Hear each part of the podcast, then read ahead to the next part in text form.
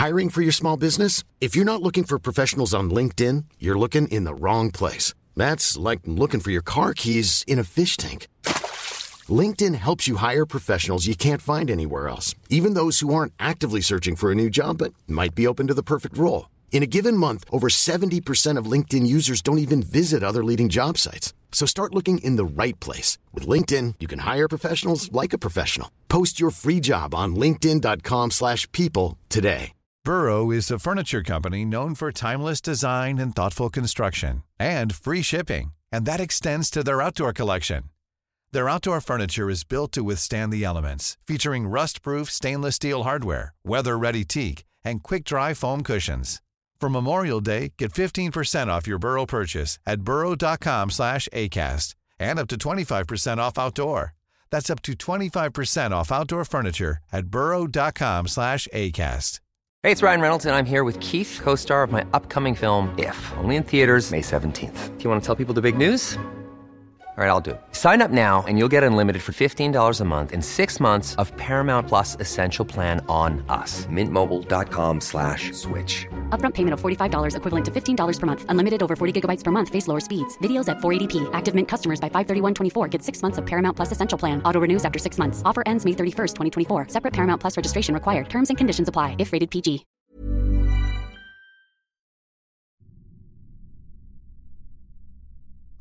Du sa det att är det något som händer så hör av dig och använd så fall Snapchat.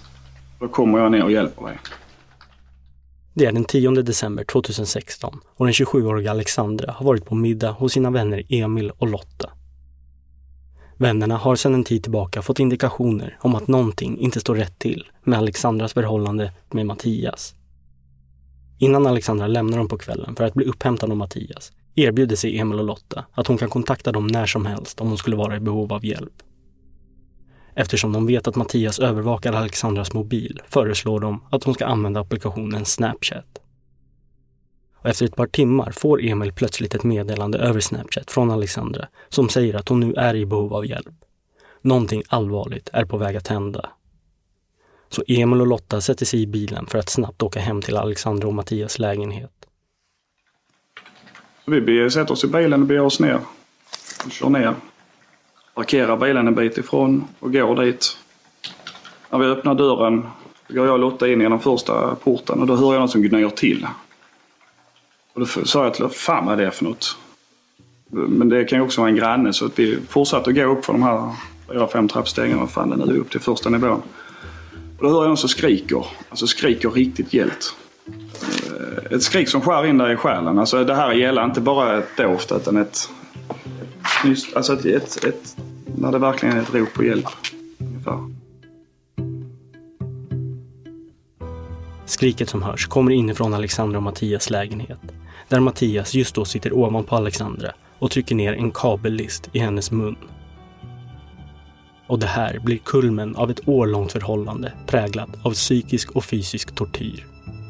Alltså det kändes som att hon ville lätta sitt hjärta, men att det var jobbigt för henne. Och då sa hon att eh, när Mattias är snäll så är han jättesnäll. Men han kan också vara den hemskaste människan man kan föreställa sig. Du lyssnar på Rättegångspodden och på den första av tre delar om förhållandet i fångenskap. Mitt namn är Nils Bergman. Hon var rädd för att oavsett hur allting slutar kommer han söka upp henne och döda henne.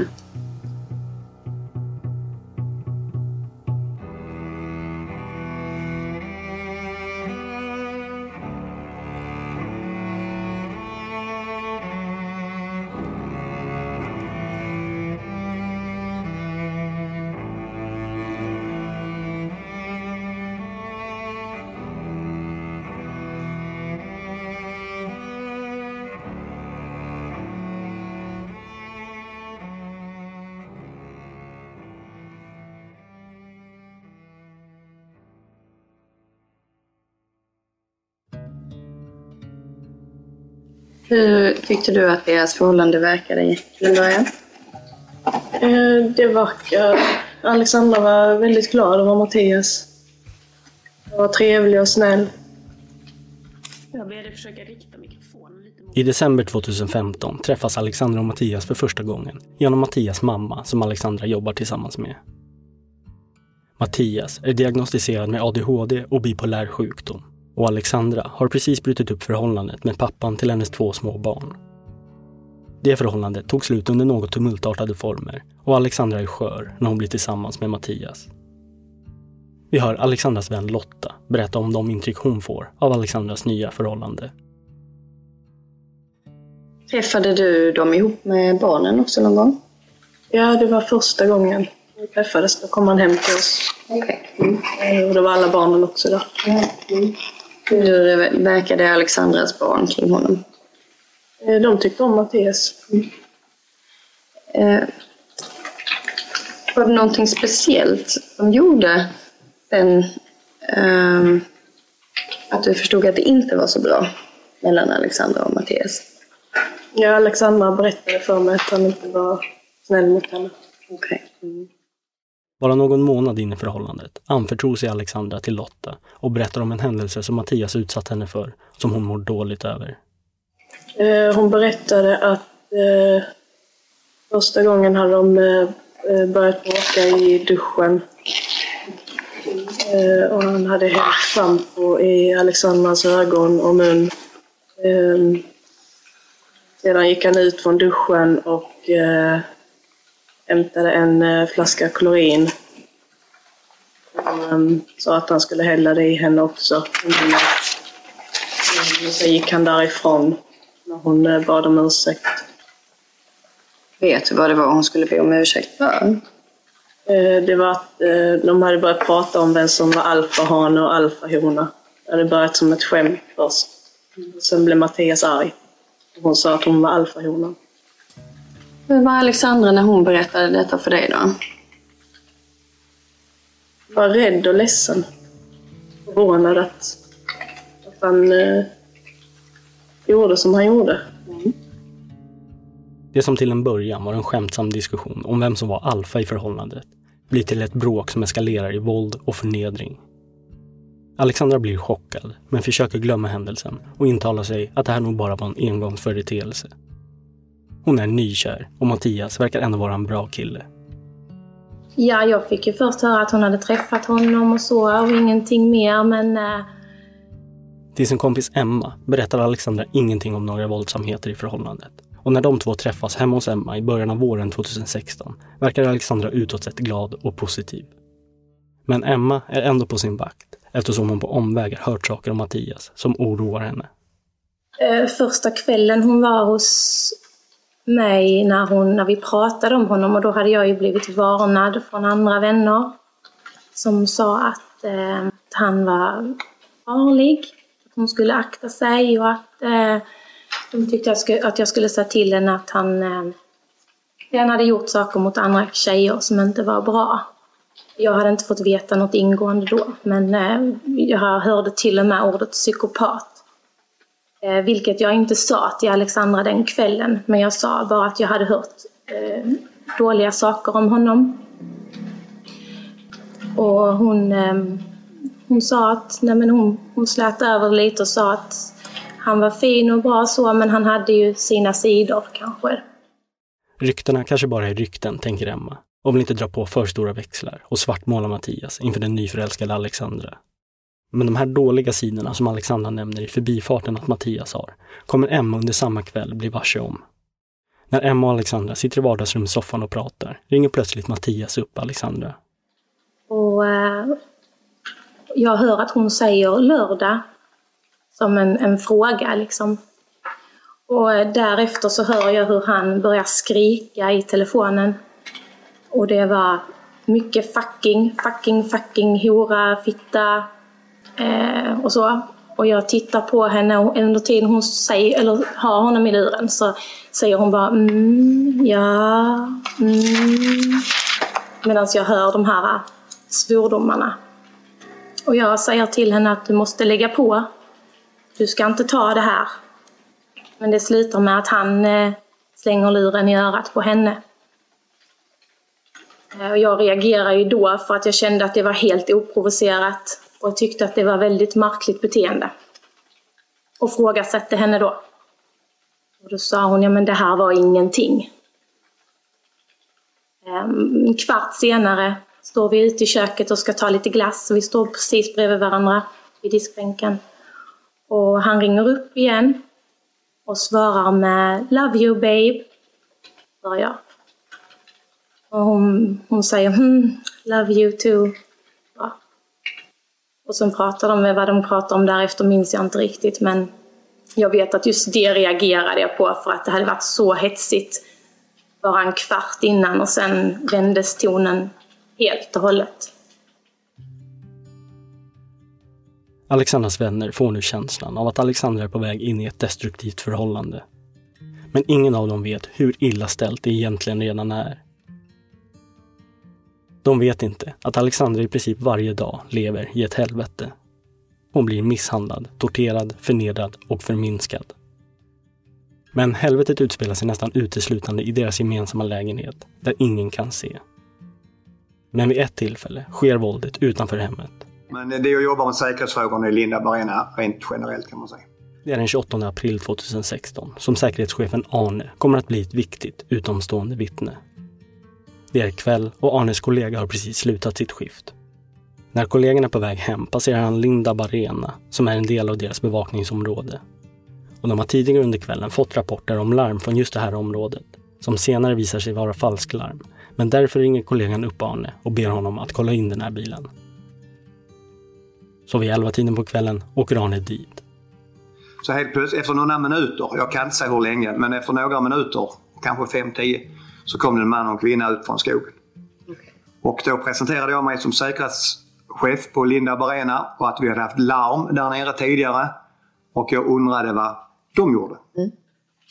Och då sa mannen att de hade varit inne i skogen och kissat. Och det tyckte vi var konstigt. Ja. Var det någonting annat med mannen och kvinnan som du tänkte på? Alltså, alltså den tidpunkten att komma ut och hon var, hon var ganska lättklädd. Eh, ja, det stämde ju inte. Arne tycker att det är ett konstigt ställe att stanna och kissa på då marken runt omkring är svårt vattensjuk.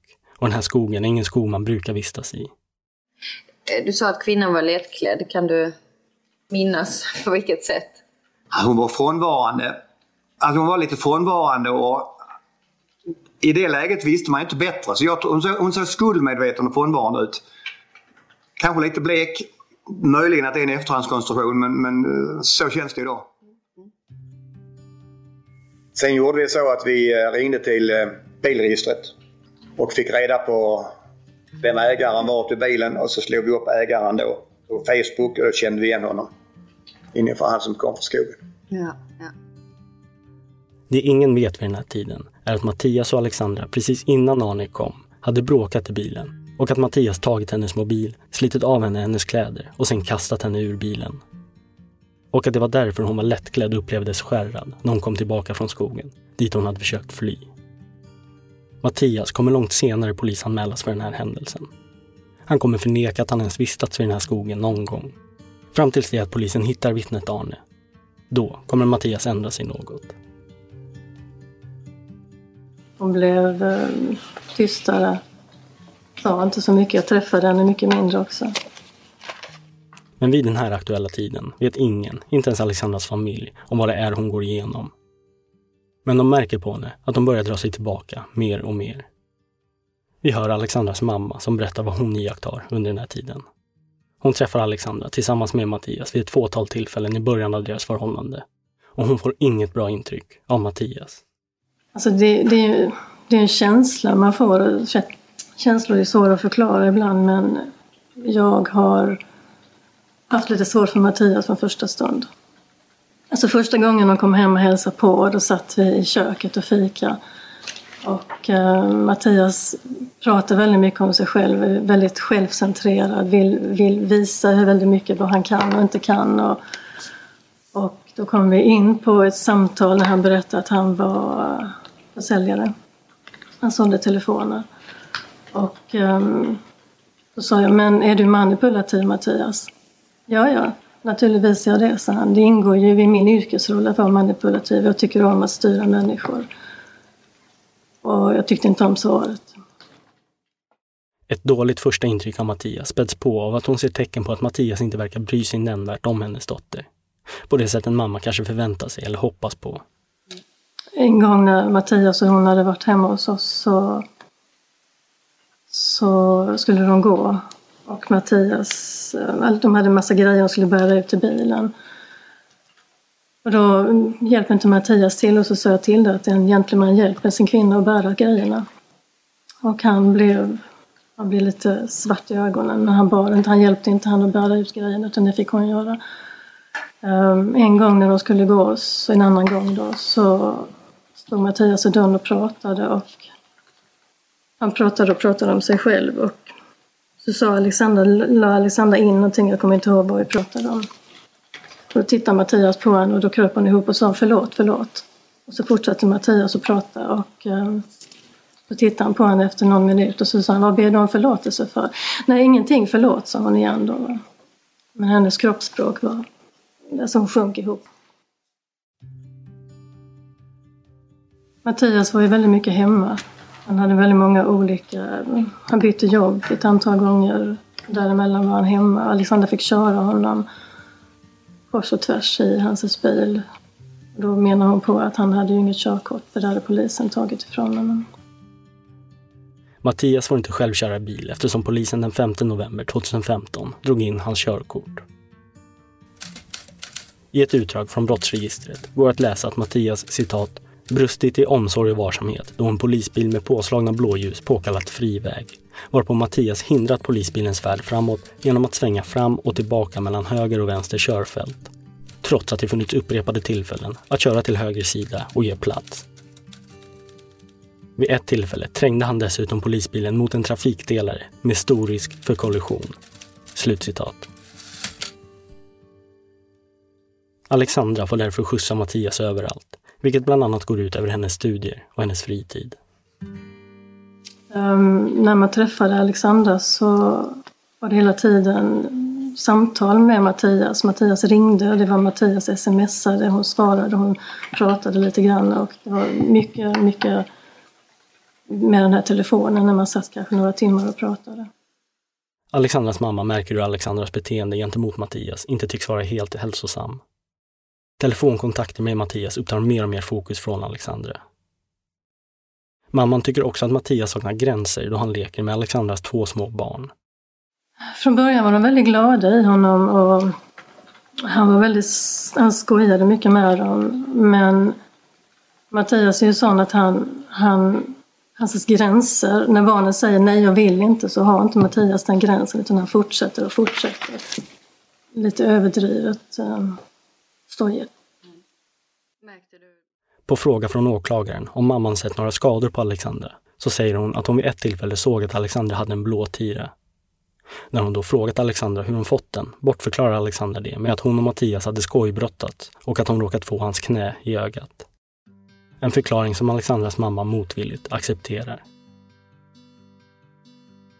Våren övergår nu till sommar och Alexandras mamma uppmärksammar vid ett tillfälle hur Alexandra tycks ha svårt att röra sig när hon ska resa sig upp från en stol. Det förklarar Alexandra med att hon har ovanligt mycket träningsverk efter ett hårt träningspass. Utöver det går det inte att se några eventuellt fysiska skador på Alexandras kropp eftersom hon är flitig med att klä sig i långärmat något som ändå väcker misstankar med tanke på det varma sommarvädret. Hon hade till och med polotröjor på sig. Och när man frågade varför så sa hon att jag hade ingenting annat på mig. Det låg i tvätten alltihop. Och så. V vad tänkte du kring de här polotröjorna då? Så det kunde ju vara så att det låg i tvätten men det lämnade frågetecken i mitt huvud. Så jag tittar ju på henne. Jag har till och med frågat henne någon gång extra när jag sett de här första blåmärkena på henne. Har du blåmärken på din kropp Alexandra? Vill du visa? Nej, nej, jag har inga blåmärken, säger hon då. Hon visade aldrig. Är det någon gång som Alexandra har berättat för dig om något våld från Mattias? Nej. Ja, aldrig. Jag har frågat henne många gånger men hon har sagt nej hela tiden. Mm. Mm. Har du någon tanke så här i efterhand varför hon inte har berättat det? Alltså jag, jag, tror att när man hamnar i en sån här situation så är det nog lätt att skämmas för att man sitter i den situationen. Och, och att säger man det så blottlägger man sitt eget liv på ett sätt liksom. Så jag, jag, Nej. Jag hade önskat att hon hade gjort det. Eh, hon, är, hon har varit rädd. Um, han har hotat att han ska se till att hon inte får ha kvar barnen. Alexandra är rädd att blottlägga sitt liv och berätta vad det är hon går igenom och håller till stor del tyst om det. Men kompisen Lotta fortsätter Alexandra anförtro sig till och väljer att berätta om ett fåtal incidenter hon tvingats genomlida.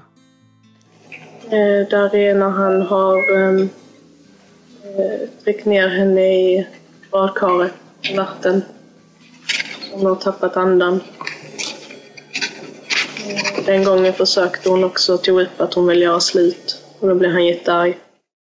Hällt urin i hennes ögon och mun. Sedan sprutat ner henne med en brandsläckare. Det Alexandra berättar chockerar Lotta. Och Lotta får även bilder skickade till sig över Snapchat på blåmärken och skador. Men Lotta lovar Alexandra att inte berätta någonting för någon. Insatserna är helt enkelt alldeles för höga eftersom Mattias inte bara hotar Alexandra utan även personer i Alexandras omgivning. Mattias har sagt att eh, han ska skära halsen av mig och min son framför Emil och visa sin hämnd om jag eh, var med och påverka Alexandra till att göra slut med honom. Mm. Hur upplevde du det? Fruktansvärt. Mm. Tog du det på allvar? Ja, absolut. Mm. Sommaren gick, Alexandra mådde jättedåligt. Kompisen Emma tycker synd om Alexander eftersom hon mår så dåligt och ifrågasätter varför hon fortfarande är tillsammans med Mattias. Um, du mår så här dåligt. Ni har varit tillsammans så här kort tid. Borde inte du sväva på moln? Du borde liksom vara nyförälskad. Och det reagerar hon på. Kände jag, jo det är ju sant. Men, ehm, men ingenting mer. Hon öppnar inte sig, hon berättar ingenting. Jag frågar henne men hon, nej hon... Det var väldigt uppenbart att hon inte var lycklig. En annan av Alexandras kompisar, också vid namn Emma, tycker också att hon har sett tecken på att Alexandra är i ett destruktivt förhållande. Hon vittnar om att Alexandra vid ett tillfälle försöker öppna upp sig för henne. Ja, i somras um, så var vi hos en eh, kompis. Och då började Alexandra berätta att eh, alltså det kändes som att hon ville lätta sitt hjärta men att det var jobbigt för henne. Och då sa hon att eh, när Mattias är snäll så är han jättesnäll. Men han kan också vara den hemskaste människan man kan föreställa sig. Och sen blev vi avbrutna och sen berättade hon inte mer den kvällen därför att det kom in andra människor i rummet. Och även denna Emma nås av ryktet att Mattias har ett våldsamt förflutet och att det finns andra tjejer som han har varit med som råkat illa ut. Emma blir övertygad om att Alexandra blir slagen eller på annat sätt utsatt för misshandel av Mattias och beslutar sig för att starta en hemlig Facebookgrupp tillsammans med Alexandras närmsta vänner. Där diskuterar de hur de på bästa sätt ska kunna hjälpa Alexandra ur förhållandet. De bestämmer sig även för att träffas fysiskt och prata vidare om det. Då sågs vi hemma hos mig och pratade och då pratade vi ju alla om vad vi, vår bild av det och vad vi hade hört och sett och så här. Och sen bestämde vi mm, efter den kvällen för att vi visste inte vad vi skulle göra och hur vi skulle gå tillväga och så. Ehm, men då fick vi väl uppfattningen att hon själv ville ur förhållandet och att hon var på väg ur det. Och då kände vi att om vi håller ögonen och öron öppna så kan hon ta sig ur det själv. Då hade vi ju ingen aning om vad han hade gjort mot henne heller. De har alla fått indikationer om att Alexandra självmant vill avsluta förhållandet. Och faktum är att Alexandra flera gånger har gjort slut med Mattias, men alltid tvingats ta tillbaka det, eller på andra sätt manipulerats till att ta tillbaka det. Vännerna avvaktar och ser om Alexandra kan ta sig ur på eget sätt. Sommaren övergår till höst och i början av oktober känner även Alexandras mamma att allt är fel och hon ser fler skador på Alexandras kropp. Då kom jag upp till hennes, lägen, eller, ja, hennes lägenhet och, och då sa, hade hon blåmärken på, på vänster arm, måste det varit, tror jag, ett stort här på överarmen. Hon hade t-shirt på sig. Och sen hade hon blåmärken på insidan av handleden så frågade jag var de kom ifrån. Och då sa hon att jag vet inte var jag har fått dem ifrån. sa hon, men det ser inte bra ut Alexandra, dig? Nej det gör han inte sa hon då. Eh, för det var som fingrar efter handleden. Skadorna är synliga och allvarliga, för den här gången har Mattias slagit henne ordentligt. Alexandra inser allvaret och den 17 oktober söker hon sig till en akutmottagning. Men inte heller där vågar hon berätta sanningen om vad som har hänt. För hon vet att hon på sjukvården har anmälningsplikt och det är något Alexandra inte vågar riskera. I journalanteckningen som upprättas står det under kontaktorsak citat Alexandra har kvällen innan tappat ett litet men tungt kassaskåp från en hylla på sin underarm. Svullnad och ett blåmärke kan anas. Väldigt öm, ingen missfärgning eller felställning. Inga rörelseinskränkningar någonstans i armen eller handen. Åtgärd, Alvedon 500 mg två stycken och en Ipren 400 mg. Jag blir orolig och jag tänker att vad är det som sker? Och när jag frågar Alexandra vad, vad är det som sker? Alltså jag frågar henne, slår han dig? Nej, säger hon. Och så känner jag, jag måste ju lita på någonting. Jag väljer att lita på hennes ord men, men det som känns inuti mig säger att det är fel, det är fel. Det är någonting som sker här. Men jag har inte kunskapen att dra i rätta trådarna, jag får inte vetskapen om det. Jag säger, jag pratar med min andra dotter och säger, vill hjälpa till att hålla kollen på det här. Jag har samma känsla som hon. Och hon väljer också att titta vad som sker när hon möter Mattias och, och Alexandra. Alexandra och Mattias har varit tillsammans i snart ett år och Alexandra fruktar nu för sitt liv då hon upplever att våldet eskalerar. Bortsett från att skriva dagbok om händelserna tar hon bilder på sina skador i så stor mån som möjligt utan att bli upptäckt. Och vid ett tillfälle lyckas hon filma Mattias i smyg under en bilresa. Ska vi äta McDonalds då? Fattar ja, Du hörde inte vad jag sa att vi skulle äta? Du har något i fittan va? Nej. Fuck, jag har ju sett jävla mycket McDonalds. Ett till synes omotiverat aggressivt bråk om vart de ska äta någonstans leder till att Mattias själv upptäcker att en av skadorna han har orsakat på Alexandra är synliga och han tycks plötsligt väldigt mån om att hon ska undersöka kroppen närmare så att hon inte har fler skador som kan tänkas vara synliga. Det var ju när du vet mig. Kolla så du inte har några andra marker som fetis. Varför biter du mig? Kolla så du inte har marker efter du kolla så du inte har... Titta inte på mig utan titta på dina händer. Du har två händer. Sånt kan göra mig så arg ibland. Så bara fortsätter du titta på mig som en downare. Jag säger, titta på dina händer och se så du inte har några marker. Titta på dina händer så sitter här. Fast jag gör Så under filmandet lyckas Alexandra få ett slags erkännande av Mattias att bitmärkena hon har på handen är orsakade av honom. Oh my god, jag skickar den här. Vid ett annat tillfälle hemma i deras lägenhet filmar hon Mattias öppet. Han agerar oberörd och misstänker säkerligen att filmen inte kommer att hamna i någon annans händer. För han erkänner öppet att han har misshandlat henne. Mattias, svär du på vårt förhållande att du aldrig har gett mig blåmärken? För att du gett dig blåmärken. Hur då? Tagit bort till dig. Hur? Lappat till dig.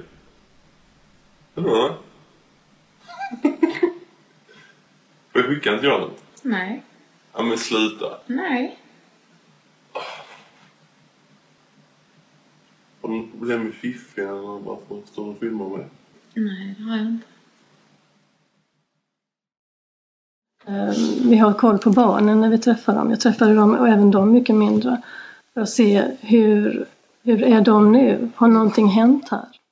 Alexandras mamma oroar sig inte bara för sin dotter utan även för sina två små barnbarn som två veckor i månaden också tvingas leva tillsammans med Mattias. Alexandras yngsta dotter verkar fortfarande glad och relativt opåverkad medan den något äldre pojken verkar mer och mer orolig.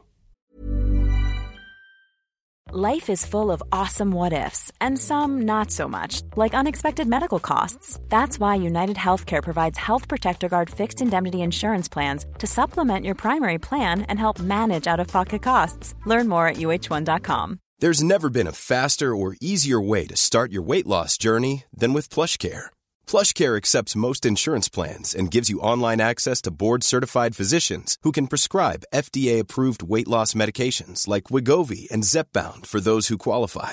Take charge of your health and speak with a board-certified physician about a weight loss plan that's right for you. Get started today at plushcare.com slash weight loss. That's plushcare.com slash weight loss. Plushcare.com slash weight loss.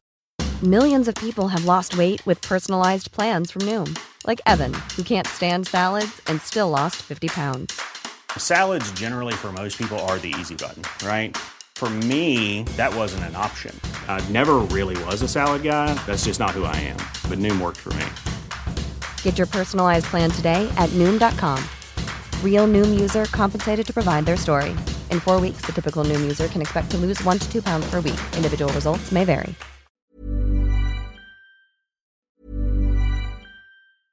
Planning for your next trip? Elevate your travel style with Quince. Quince has all the jet setting essentials you'll want for your next getaway, like European linen, premium luggage options, buttery soft Italian leather bags, and so much more. And is all priced at 50 to 80% less than similar brands. Plus, Quince only works with factories that use safe and ethical manufacturing practices. Pack your bags with high-quality essentials you'll be wearing for vacations to come with Quince. Go to quince.com/pack for free shipping and 365-day returns.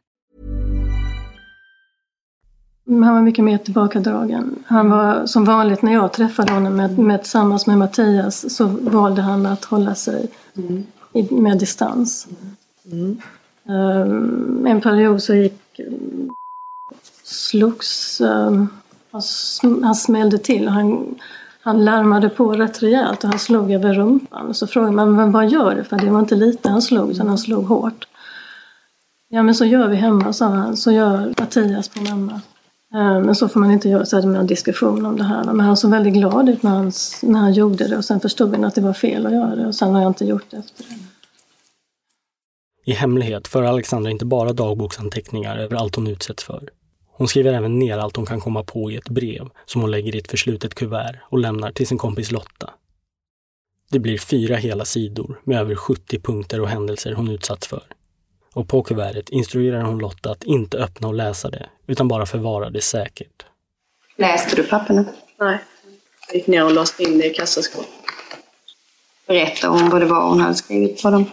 Hon sa bara att det var händelser som Mattias hade gjort mot henne. Men inte vad det var för någonting. Mm. Där i Lottas kassaskåp kommer brevet att förbli fram till månader senare då polisen kommer öppna brevet. Då först kommer det uppdagas vad Alexandra har behövt genomlida. I brevet står bland annat följande. Tryckt in schampo i mina ögon, mun och näsa. Försökt skära av mina tår. Hotat mig med kniv och hotat att skära av halsen flera gånger. Försökt dränka mig i badkaret flera gånger. Hotat att döda mig, slå ihjäl mig, skjuta mig, ringa socialen och ljuga om att jag är en dålig mamma. Berätta hemligheter om mina vänner och lägga ut nakenbilder på mig på nätet. Kissat mig i ansiktet, bänt upp min mun och ögon och hällt kisset i min mun och mina ögon när han hållit fast mig. Slagit mitt huvud i golvet, mot fönsterkarmen, badrumskaklet, köksbänken och bildörren. Satt sig på mig, bundit fast mina händer och sen slagit och sparkat mig, främst på benen och rumpan. Dragit ut mig i skogen, slagit ner mig i marken och hotat slå ihjäl mig med en stor pinne. Tryckt in en kolsyrepistol i munnen på mig och hotat med att trycka av. Dragit ut mig i en dunge, slagit och sparkat mig. Tvingat mig be om förlåtelse på mina knän. Förhindrat mig från att sova, gå till jobbet eller till skolan. Skollat mig med hett vatten. Slängt in mig i duschen och under flera minuter spolat mig med kallt vatten.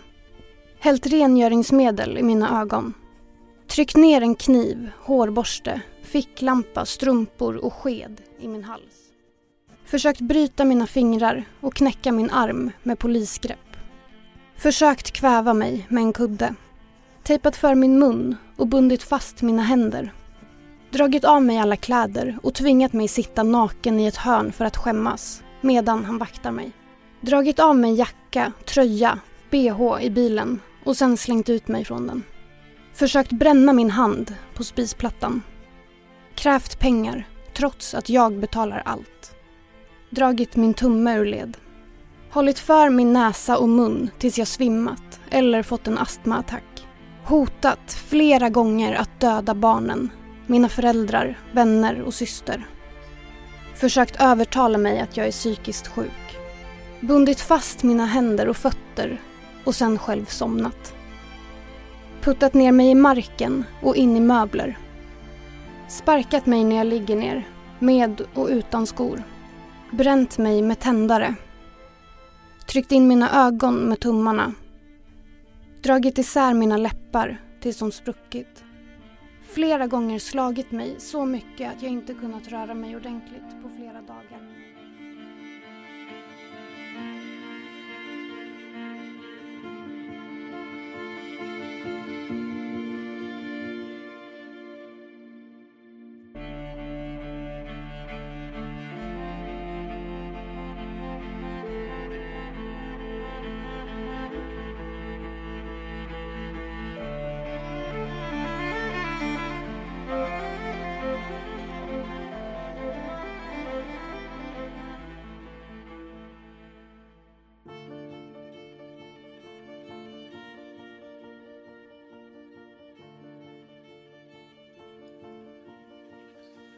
Eh, men sen kommer det då en till den här 2 december när hon, när hon öppnar sig helt. Den 2 december 2016 sker ett skifte hos Alexandra. Hon och Mattias har varit tillsammans i snart exakt ett år och Alexandra har fått nog. Hon fruktar för sitt liv och vet att hon måste ta sig ur den här mardrömmen. Den här kvällen befinner hon sig hemma hos sin kompis Emma. I köket står de och pratar och Emma märker på henne att hon är nervös. Emmas sambo går förbi och hämtar ett glas vatten och Alexandra stoppar honom. Hon vill att även han ska höra det som hon så länge varit tyst om. och säger att eh, ja, jag vet inte hur jag ska säga detta. Men eh, han har slagit mig i cirka ett års tid. Ja, jag sa ju vad jag tyckte, att jag tyckte att hon måste lämna honom. Och att vi fanns där och att hon fick bo hos oss och barnen fick bo hos oss. Liksom att de, hon var välkommen och vår, vår dörr stod öppen för henne. Både jag och min sambo liksom öppnade sig för henne och sa det. Så, eh, Hur reagerar hon på det då? Jo, ehm, där och då berättade jag också vad jag hade hört om andra tjejer. Och då bröt hon ihop. För hon trodde att han bara hade gjort detta mot henne. Men när hon hörde, när hon fick veta vad han hade gjort mot andra tjejer så förstod hon att hon inte var ensam och då bröt hon ihop. Och då sa hon till mig, ja jag måste, jag måste lämna honom. Hände det något mer sen efter det? Nej, inte mer än att han kom och hämtade henne sen. Kvällen. Och det var jättehemskt att skicka iväg henne hem, men hon ville inget annat så jag kunde liksom inte. Vad tror du det var anledningen till att hon åkte med honom hem då? Den gången? Hon var rädd tror jag. Hon var rädd fast hon följde med honom ändå. Sen var det när vi fick veta detta i december. Alexandra öppnar upp sig för fler vänner. Och när den andra kompisen Emma får höra om vad Alexandra utsatts för så återaktiverar hon den interna Facebookgruppen dit även fler vänner bjuds in. Syftet med gruppen är nu att tillsammans komma på det bästa sättet att hjälpa Alexandra på eftersom hon verkar ha svårt att självmant lämna förhållandet. Jag och Alex hade bestämt att vi skulle ses hemma hos mig en fredagkväll. Och då pratade vi om detta i gruppen och kom fram till att det var den bästa lösningen att hon kommer dit och att alla andra sen kommer dit fast att hon inte vet om det innan då. Vi skulle försöka få henne bort ifrån Mattias genom att komma dit och försöka hämta henne och prata henne till rätta. Eh, Så hon visste inte om att vi kom. Även Alexandras mamma har nu fått reda på vad hennes dotter utsätts för. Och den plan som sätts till verket och som mamman och även Alexandras syster bjuds in till är närmast att beskriva som en så kallad intervention. Alexandra ska bjudas hem till Emma där hon mot sitt vetande ska konfronteras av hennes övriga vänner, mamma och syster. Hur blev det mötet? Turbulent. Mötet är inte menat att uppröra Alexandra, utan det är ett sista desperat försök att få henne att lämna det förhållande som de nu vet är djupt destruktivt. Men vännerna och familjen har själva inte levt med de hot och påtryckningar och med den psykiska misshandeln som Alexandra utsatts för. Jag blev väldigt, väldigt upprörd över att jag stod där hennes syster stod där. Så jag fick ehm, jag och Joanna, som min andra dotter heter, hennes syster, vi valde att ehm, lämna, lämna efter ett tag för hon var så upprörd över att vi hade kommit. Hon, såg det som ett svek. När Alexandra får reda på att hennes mamma tidigare under den här dagen även polisanmält Mattias brister det för henne. Hon känner sig enormt sviken och rädd. Vännerna hade en förhoppning om att lyckas omvända Alexandra. Att hon självmant skulle följa med till polisen för att sedan flyttas till ett skyddat boende. Men det är inte Alexandra redo att göra. Berättar hon någonting om varför hon inte kände sig redo? Därför att hon var rädd vad Mattias skulle göra om hon lämnade honom. Att han har hotat och eh, förstöra hennes vänskapsrelationer. Hotat att skada hennes barn. Hotat att skada hennes familj och vänner. Hon var rädd för att oavsett hur allting slutar, när hon har då lyckats ta sig därifrån, så är hon rädd att oavsett hur allting slutar så kommer han söka upp henne och döda henne. Mot deras vilja tvingas vännerna acceptera att Alexandra inte vill motta någon hjälp från dem. Och vet du hur det slutade sen då? Den... Jag fick höra att hon åkte tillbaka till Mattias. Mm. Hur kändes det? Ja, jag blev jätterädd. Det, det jag hade fått reda på det var ju inte... Det var inga trevliga saker. Det, det är min dotter, så att det...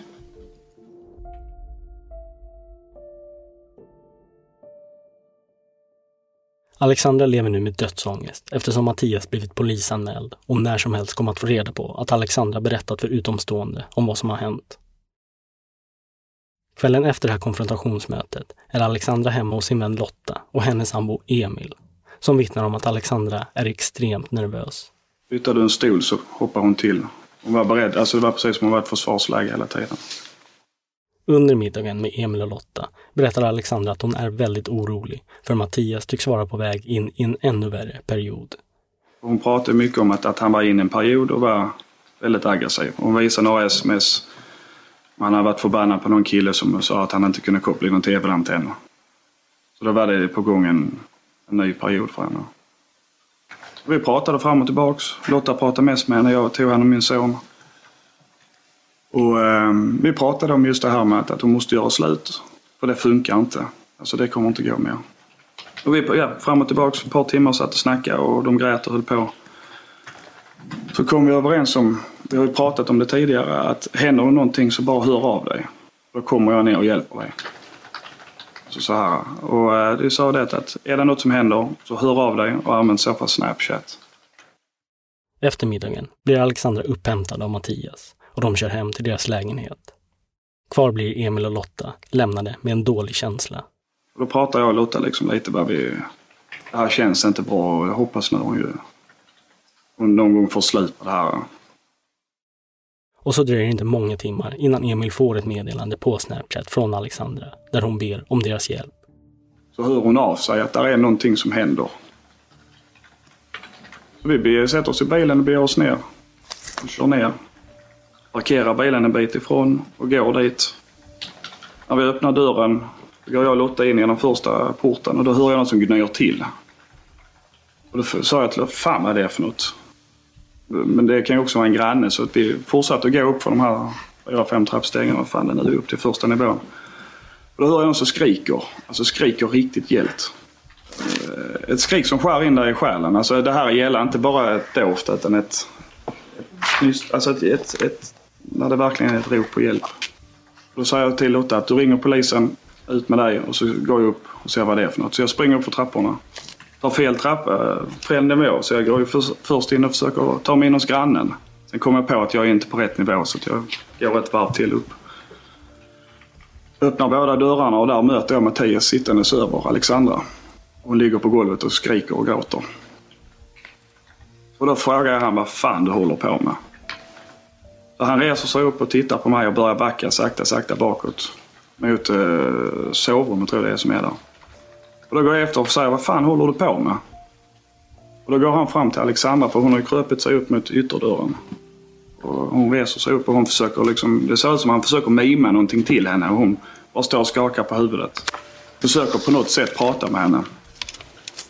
Och sen säger jag till Mattias, du och jag ska gå och prata nu. Så vi går in i, i, i vardagsrummet. Jag leder han in i vardagsrummet och säger till han kan sätta sig i soffan. Jag tar undan en ölflaska och säger till honom den här behöver vi inte använda. Sen sätter jag mig mitt emot han och pratar med han och frågar vad fan han håller på med. Och jag vet med mig att Lotta ringer polisen. Förhoppningsvis är de snabba nog att kunna komma upp där. Vi sitter och diskuterar fram och tillbaka. Han menar på att hon har trillat och jag förklarar för honom att jag har för fan sett ett skärp liggande sidan om henne. Jag ser att det ligger lister på andra sidan om henne. Hon skriker och hon gråter. Då har man gjort någonting. Han fick nog en jäkla blackout. Alltså han visste inte riktigt. Det var ju som gubben i lådan dök upp där. Mitt i allting. Jag menar, han fick nog en chock att jag var där och likadant när vi pratade inne i, i stora rummet. Alltså, det var konstiga saker han pratade om. Även när han hade ett lugn i sig när han pratade med mig så var det ändå... Det var inte sammanhängande. Det var inte, det var inte egentligen alltså, vad ett samtal egentligen ska handla om. Alltså, det, var, det var konstiga grejer så det var precis som det bara slog fel i huvudet på henne. Så vi pratar detta fram och tillbaka. Och sen hör jag att det bankar på dörren. Och då är det polisen som stormar in. Och där är väl min och Mattias del egentligen över. Kvällen den 10 december 2016 vid 21-tiden stormar poliser in i Mattias och Alexandras lägenhet och griper Mattias. En anmälan om grov kvinnofridskränkning och misshandel upprättas och i ett avrapporterings-PM står det att målsägandet är väldigt nedstämd, utandas kraftigt och inte kan prata. Mattias sitter på soffan och är lugn och polisen reagerar på hur lugn han är. Citat, precis som om ingenting har hänt. Slutcitat. Och den här dagen förblir den sista dagen av tortyr i Alexandras liv. Och idag, tre och ett halvt år senare, mår hon relativt bra. Hej Alexandra.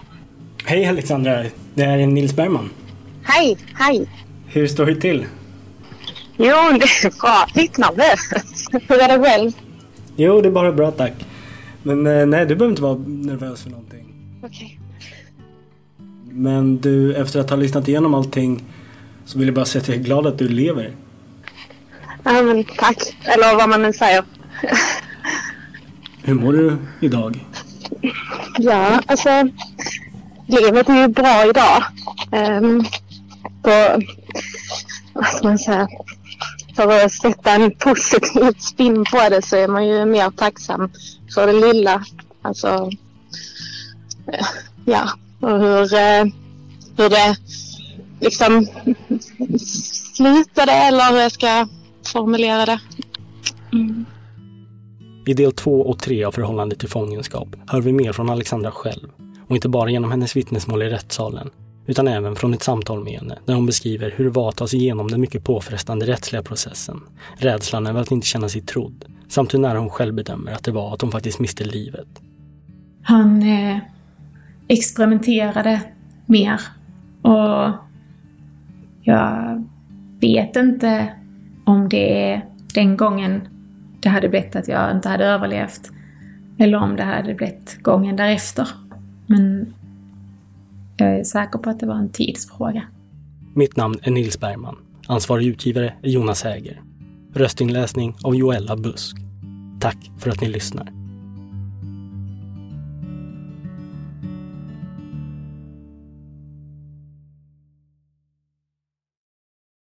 Rättegångspodden är en Tall Tale produktion. Ansvarig utgivare är Jonas Häger. Och Rättegångspodden görs i samarbete med Lexbase. Ange rabattkoden Rättegångspodden när du blir ny betalande medlem på lexbase.se och få tre kostnadsfria domar.